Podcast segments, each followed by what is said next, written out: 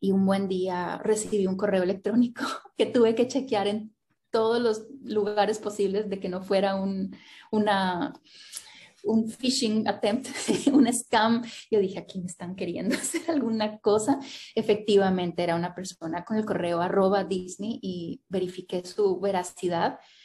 Y después de levantarme del piso desmayada, este, respondí el correo diciendo, aquí estoy, claro, ¿qué necesitan? Gracias por escucharnos. Síguenos en nuestras redes sociales, en Instagram como arroba crear-corregir y en Facebook como arroba crear y corregir. Visita nuestra web crear y corregir punto com. Entérate de todos los servicios que tenemos para ti. Escritura fantasma, meditación, correcciones, portadas, asesorías, mentorías y más. Hola, hoy tenemos a la escritora Susana Illera Martínez. Muchas gracias por estar aquí. Si puedes empezar presentándote y contándonos de tu carrera como escritora.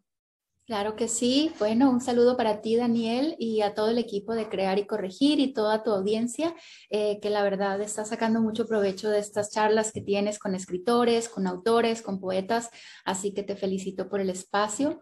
Eh, yo soy escritora colombiana, eh, resido en este momento en la ciudad de Miami, en, en Estados Unidos.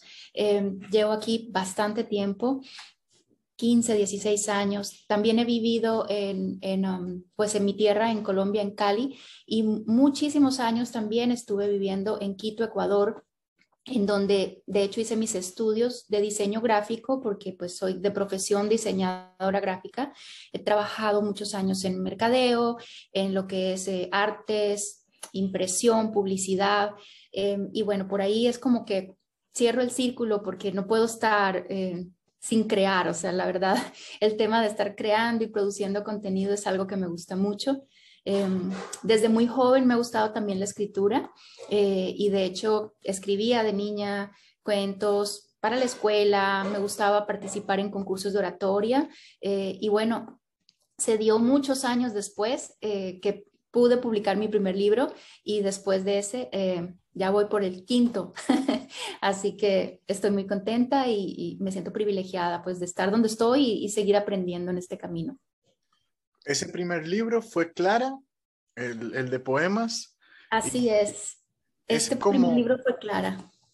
¿Nos puedes compartir algún, algún poema? Claro que sí. Mira, la, la premisa es que yo escribía poesía cuando estaba, digamos que más joven, adolescente, eh, y era una poesía como que me ayudaba a mí a sanar, la utilizaba mucho como mecanismo de catarsis, de poder expresarme, pero yo no, yo no le contaba a nadie que yo escribía poemas. Eh, y de hecho en esa época apenas estaba empezando el tema de usar blogs en internet y cosas así. Entonces me suscribí a un blog de poesía y empecé a publicar mis cosas, pero con un seudónimo. Y el seudónimo era Clara. Eh, muchos años después, eh, ya viviendo aquí, ya adulta, muchos años después, vamos a no sacar la cuenta, eh, decidí compilar estos poemas y convertirlos en este libro que comenzó siendo un proyecto personal y que pensé que iba a sacarlo y simplemente imprimirlo para tenerlo conmigo, para mostrarlo a los amigos, y la verdad eh, tenía como buena pinta cuando llegó a mis manos. Entonces recibí algunos comentarios también de las personas que, que me rodean, que me decían, no, pues es un libro, públicalo. Y empecé a investigar y pues bueno, se convirtió en Clara, cuentos y poemas. Y lo que pasa dentro de Clara es que eh, pasas por cuatro etapas eh, que son básicamente, como te decía, es un mecanismo de sanación, de catarsis. Entonces pasas por una, una etapa que se llama penumbra, en donde están muchos de los poemas que son como que más oscuros, más tristes. Luego viene la etapa de la euforia, donde están encerrados los poemas del enamoramiento, de la ilusión, de la felicidad. Eh, y luego sigue el, la nostalgia, que es cuando ya has pasado después de eso y empiezas a ya tratar de, de recuperar tu propia eh, estabilidad, pero empiezas a extrañar cosas que a lo mejor nunca fueron tuyas, además. Eh, y al final terminas con una sección que se llama claridad, que está dedicada a, a, a ya un, un tema de sanación y del cariño por las personas que ya no es un cariño romántico, sino mi familia, mis padres, mi hija, eh, mis hermanos. Entonces, eh, esa parte es como que la que, me, la que me sigue dando la luz al final de, de todas las otras etapas, ¿no? Entonces, te puedo leer, por ejemplo, uno que, que me gusta, que se llama Poema de Anoche. Anoche te vi, mis párpados oscuros, soñando inquietudes de niños desnudos.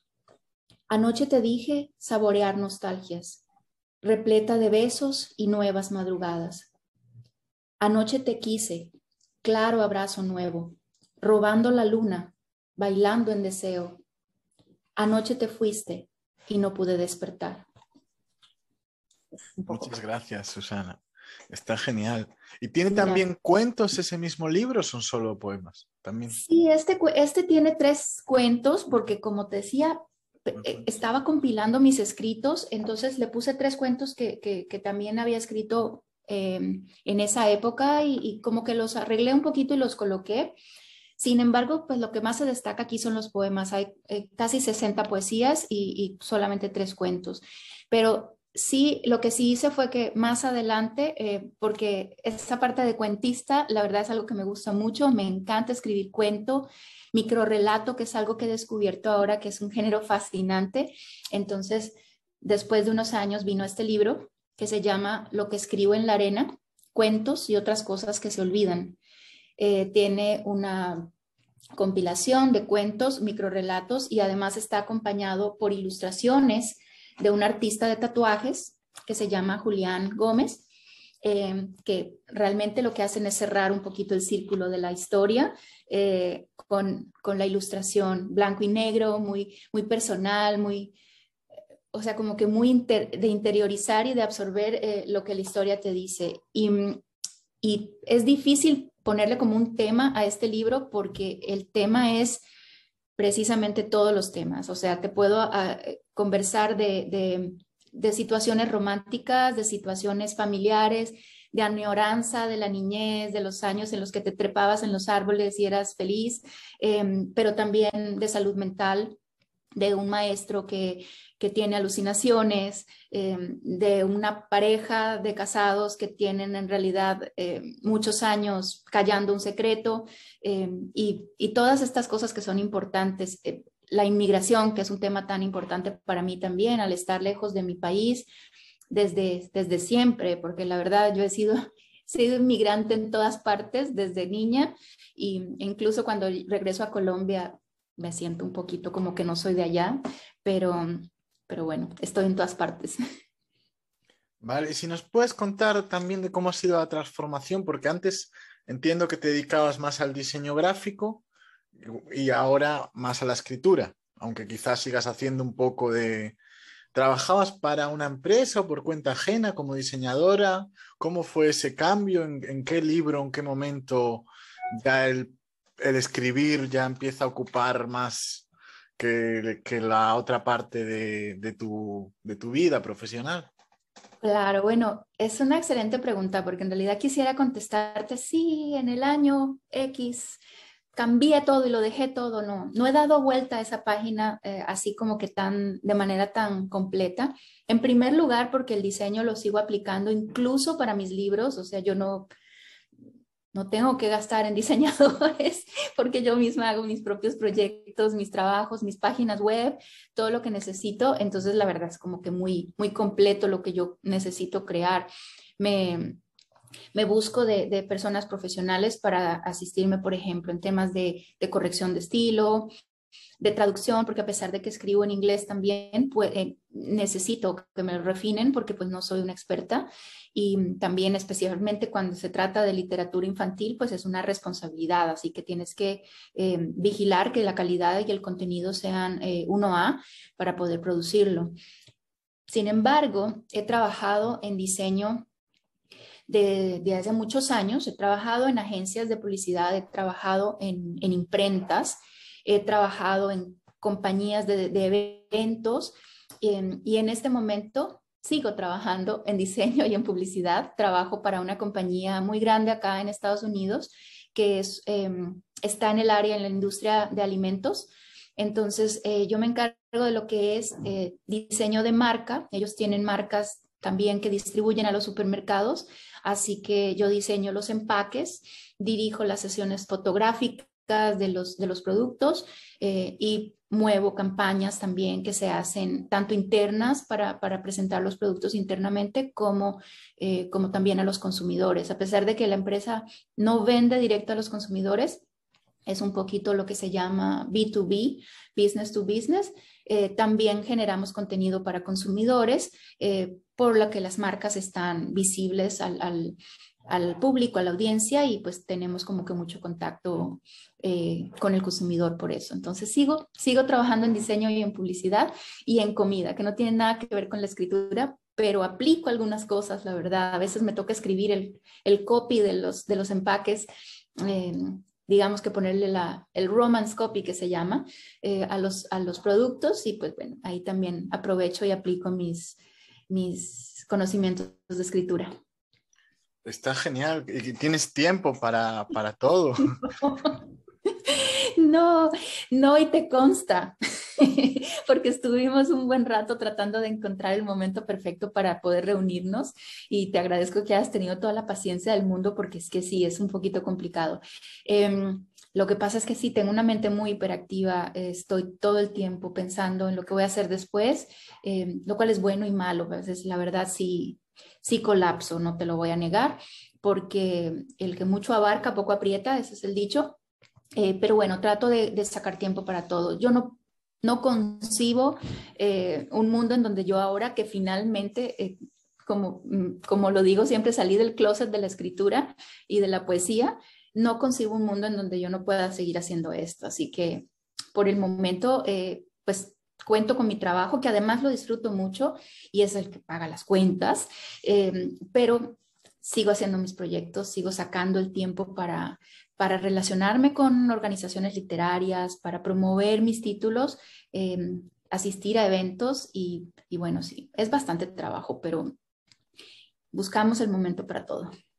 Claro, también te ayuda a tener esos conocimientos a, para aplicarlo a los libros. Porque, si nos puedes contar también de eso, de cómo ha sido el proceso de, de publicación y de diseño, porque entiendo que son cinco libros en tres años.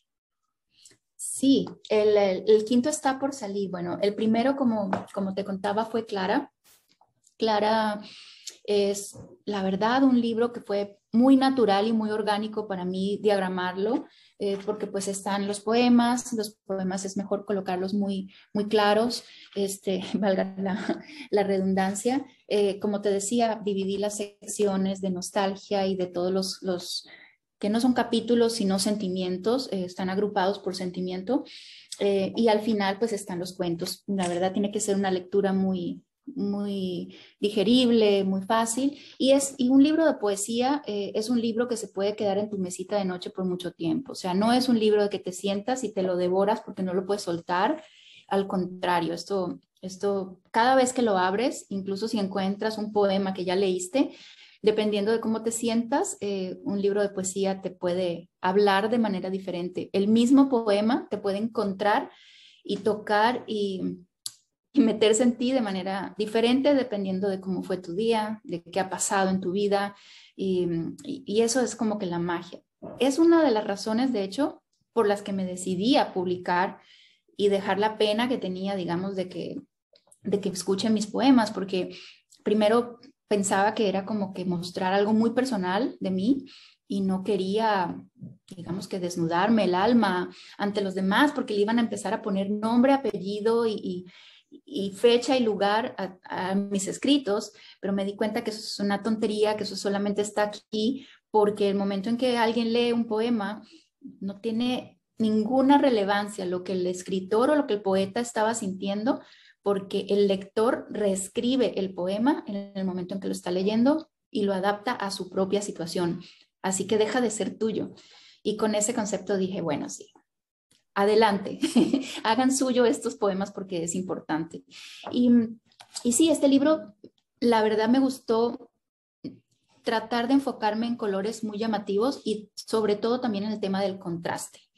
Claro, oscuro, era como que mi, mi situación de salir de la penumbra y la nostalgia y llegar a la claridad. Entonces es como que la noche y el día, la luz de la luna, el brillo del sol, contrastándose con, con, con situaciones muy oscuras y muy, y muy densas y llenas de texturas y llenas de, de momentos difíciles. Entonces es un poquito el concepto que, que quise vertir aquí.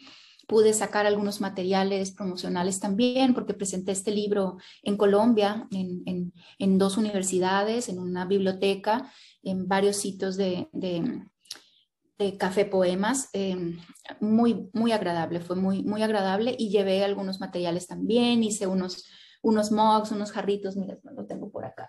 No, no está a la mano. Eh, unos jarritos de café, porque qué mejor que un poema con un café. Y, y bueno, así como que lo, lo apoyé. Y Clara fue lo que me abrió un poquito ya la, la llave y dijo, bueno, ahora sí, Susana, desborda lo que necesites. Y lo que yo necesitaba eh, era publicar un, niño para, eh, un libro para niños. O sea, escribir para niños siempre fue mi sueño. Y um, siempre he sido como muy, tengo mucha imaginación, mucha creatividad, inventando cosas por aquí, por allá, toda mi vida. Entonces tenía varias ideas en mi cabeza y bueno, se, se surgió una sobre una pequeña lagartija que se llama Lala, y Lala es una lagartija diferente. Este es el nombre del primer libro, que se llama Lala, una lagartija diferente. Es bilingüe, entonces en, en el mismo libro, su traducción, traducción al inglés, Lala, A Different Kind of Lizard, se consigue. De hecho, aquí en Estados Unidos está este libro disponible Eh, bajo este sello que es Snow Fountain Press, eh, y también está disponible en España bajo el sello Hola Monstruo. Eh, permíteme un segundo porque ese me parece importante y se me ha olvidado tenerlo en la mano. Hola Monstruo también sacó Lala, una lagartija diferente, pero en su versión castellano-inglés-británico. Entonces le hicieron una revisión, una evaluación, y obviamente la editorial este, le vio valor al, al contenido del libro y a la serie, porque pues está ahora convirtiéndose en una serie, ya tiene el segundo título, y um, Hola Monstruo eh, creyó mucho en mí, les gustó y decidieron sacar este libro como parte de su catálogo. Ellos hasta el momento no habían trabajado con otros autores, sino solamente con los autores que, formaban, que forman la editorial. Y este fue como que yo fui la primera autora que no, que no era parte de, del, del equipo, ¿no? Y ya soy parte del equipo. Así que se puede conseguir en España en todas las librerías, está por todas partes, por toda España. ¿Y cómo fue eso? ¿Clara, lo hiciste tú todo? ¿Lo autopublicaste tú totalmente? Sí. Clara luego... fue una autopublicación. Descubrí la magia de la impresión bajo demanda, que es algo que se está usando muchísimo y que muchos escritores y, y que ahora son autores uh, lo, lo usan, y fue la única oportunidad, y es la única oportunidad que muchos escritores tienen de convertirse en autores, porque eso de llamar la puerta a una editorial convencional puede tomar años y años y años y ni siquiera ser exitoso. Y a lo mejor si te abren la puerta, digamos que piensas que te, te sacaste la lotería con una...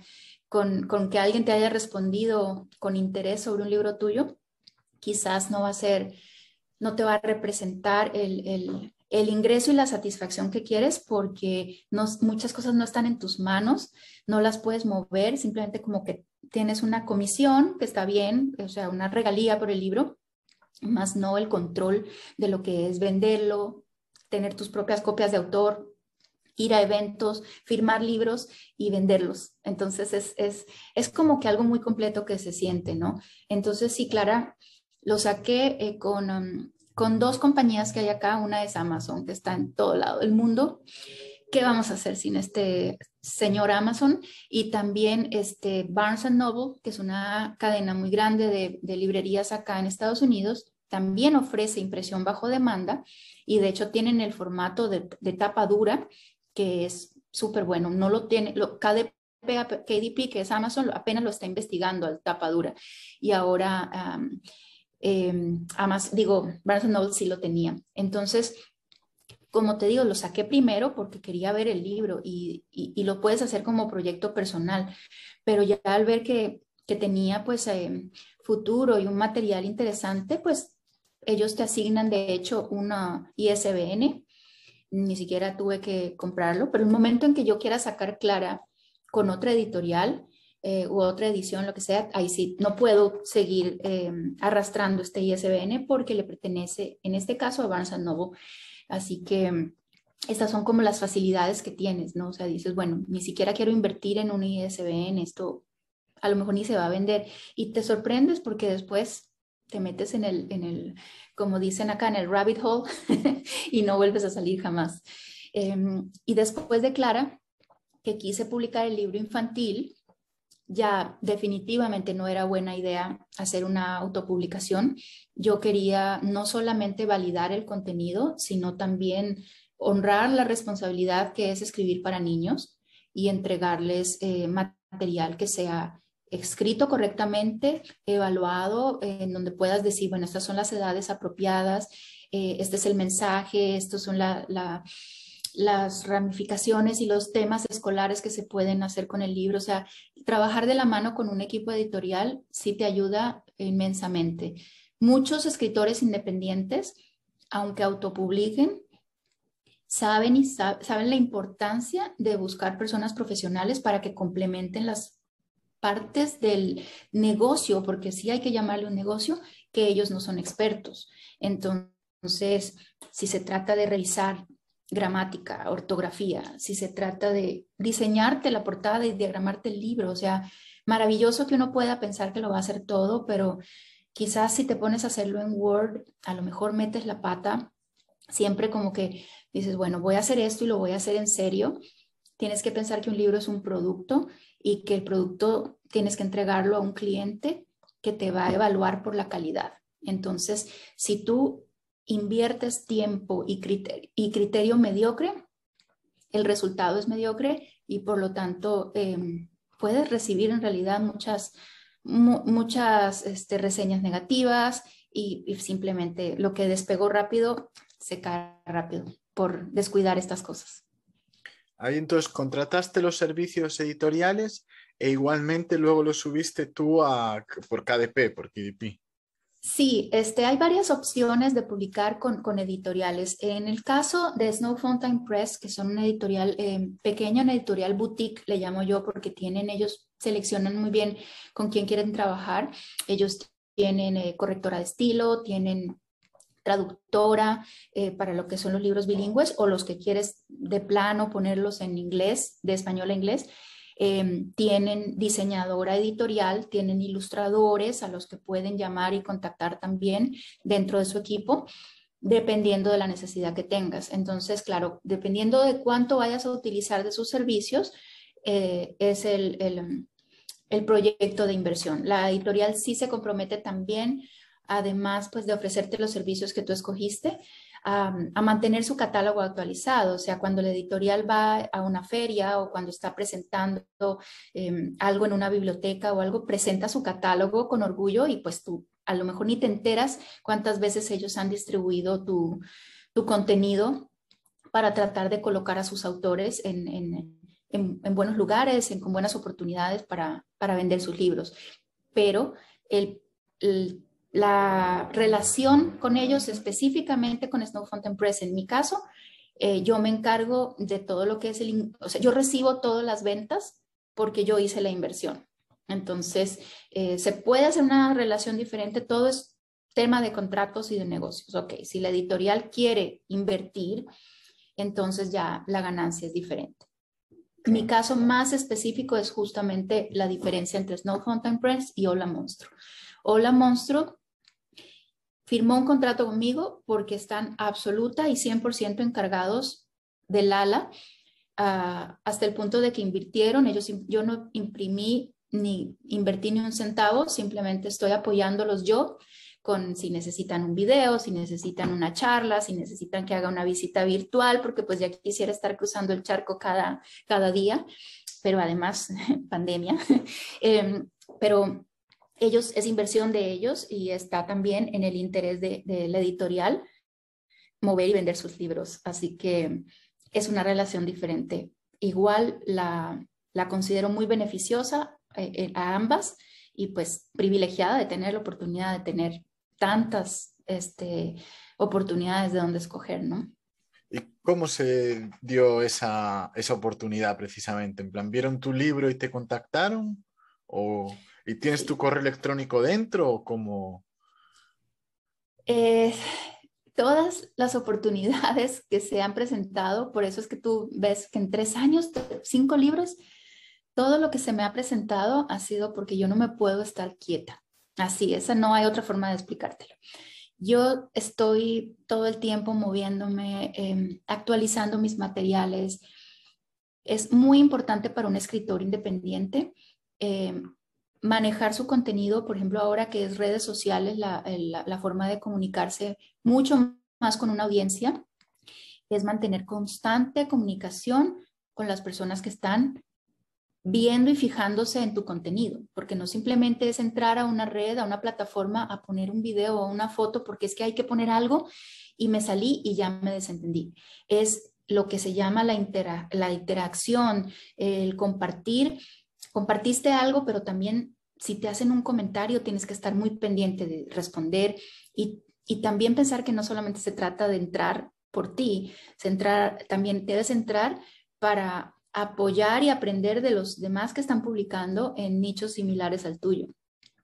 Entonces, eh, Hola Monstruo tiene una, un podcast que se llama Me lees un cuento y que todos, cada dos semanas, me parece, publican un episodio fabuloso leyendo un cuento que ellos seleccionan, lo relatan. eh, Mariela y Alexandra, que Alexandra es una, una chiquilla que es coautora de un libro con su papá, pero divina, o sea, ella narra los cuentos de manera espectacular. Entonces, en el podcast eh, que yo empecé a escuchar, porque me hizo de escuchar cómo se narra y practicar y todo, eh, se me ocurrió escribirles diciéndoles que me encantaría presentarles el libro para el podcast. Y resulta que fue en el momento apropiado porque ellos estaban ya considerando la posibilidad de ampliar su catálogo, Eh, incluyendo nuevos autores que no fueran de la editorial. Ok, porque también estaba pensando en si Disney también te contactó por ese libro. Disney es, es otro cuento, porque la verdad Disney yo le llamo mi pequeño este, milagrito navideño, porque no tengo otra forma de explicarlo. Ese es el universo diciéndome que estoy haciendo las cosas bien, que estoy siendo honesta, genuina y, y, y con ganas de crecer y ayudar a crecer a los demás.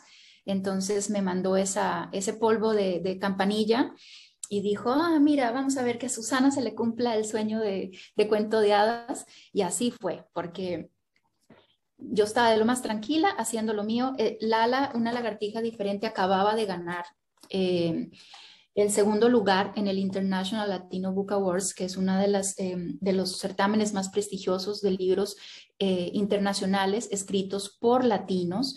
Eh, están ellos, es una organización sin fines de, de lucro que se llama Empower Latino Future, que organiza este certamen todos los años en diferentes categorías y son muy fuertes eh, con el tema de, de, del jurado y de la selección, etcétera, etcétera. Y sobre todo, la misión sigue siendo la de todas las organizaciones que tienen esta, estas ganas de promover la literatura hispana, es eso, es vamos a encontrar y amplificar las voces de los escritores que de otra manera no tendrían la oportunidad de amplificarse. Entonces tú puedes enviar un libro a ese certamen aunque lo hayas autopublicado, porque ellos lo que van a ver es el contenido, no si tienes un sello, no si es de una marca, no si es de un escritor famoso, sino que lo van a revisar y a darle la oportunidad Al que, al que tiene el I S B N de Amazon o al que tiene el I S B N de una editorial, con la misma criterio y con la misma efusividad, así que es, es, un, es grandioso. Eh, este libro ganó el segundo lugar en la categoría de libros ilustrados para niños más inspiradores.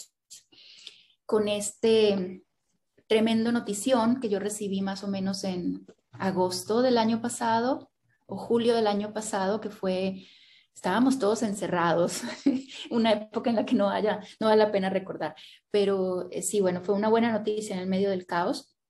y obviamente empecé a preparar todos mis materiales, actualicé la página web, publiqué esta gran noticia en todas las redes sociales eh, y también constantemente me empecé a involucrar con más, con más eventos, participé en eventos de bibliotecas virtuales, porque todo el mundo se empezó a abrir virtual y algo no lo teníamos antes. Yo antes contaba con que voy a tener un evento en la libre, librería de la, de la esquina, los espero. Y llegaban diez gatos y maybe la mitad de esos diez gatos eran tus amigos que ya tienen el libro. Entonces era como que un tema de tratar de buscarla, ¿no? Eh, pero bueno, aún así participé en la Feria del Libro de Miami, en el Hispanic Heritage Book Fair, pero ya cuando todo se abrió virtual, la visibilidad se amplificó porque ya pues, se podía llegar a tener una entrevista contigo que estás en España o con alguien que está en el West Coast, en la costa oeste de los Estados Unidos, o con alguien en Colombia que quiere entrevistar a un escritor colombiano fuera del país eh, y te escuchan y te comentan y te buscan. Entonces ese movimiento yo pienso que influyó eh, positivamente cuando Disney, eh, con miras a sacar la película Encanto, que es una película que se va a lanzar ahora en noviembre, y que precisamente se desarrolla en Colombia.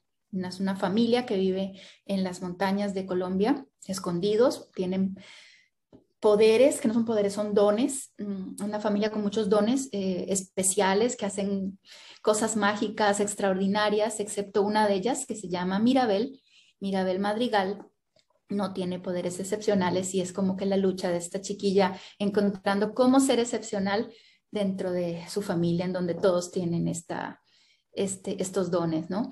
Y al ser Colombia, al ser todo esto, pues Disney se propuso sacar, como siempre lo hace con todas las películas, materiales de apoyo, libros, tú sabes, sacan camisetas, mochilas, porque pues lo que hay que venderle al papá es no solamente el ticket del cine, hay que también eh, buscarle por todos lados. Disney es un negocio a la final y la verdad, tratando de hacer las cosas correctas, ahora que estamos en la época de analizar cómo, cómo hacemos un casting de, de, de, de actores o cómo buscamos a las personas que se van a involucrar en los proyectos, especialmente cuando se trata de representación de culturas, lo están tratando, todo el mundo está tratando de hacer algo mejor. Y así es donde debemos estar todos, tratando. No te digo que es perfecto, vamos a tratar.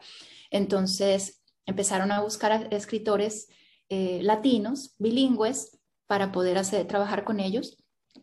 Y un buen día recibí un correo electrónico que tuve que chequear en todos los lugares posibles de que no fuera un, una, un phishing attempt, un scam. Yo dije, aquí me están queriendo hacer alguna cosa. Efectivamente, era una persona con el correo arroba Disney y verifiqué su veracidad. Y después de levantarme del piso desmayada, este, respondí el correo diciendo, aquí estoy, claro, ¿qué necesitan? Y me embarqué en este proyecto de escribir el primer libro que Disney eh, sacará, que es bilingüe. Gracias por escucharnos. Síguenos en nuestras redes sociales. En Instagram como arroba crear-corregir y en Facebook como arroba crear y corregir. Visita nuestra web crear y corregir punto com. Entérate de todos los servicios que tenemos para ti. Escritura fantasma, maquetación, correcciones, portadas, asesorías, mentorías y más.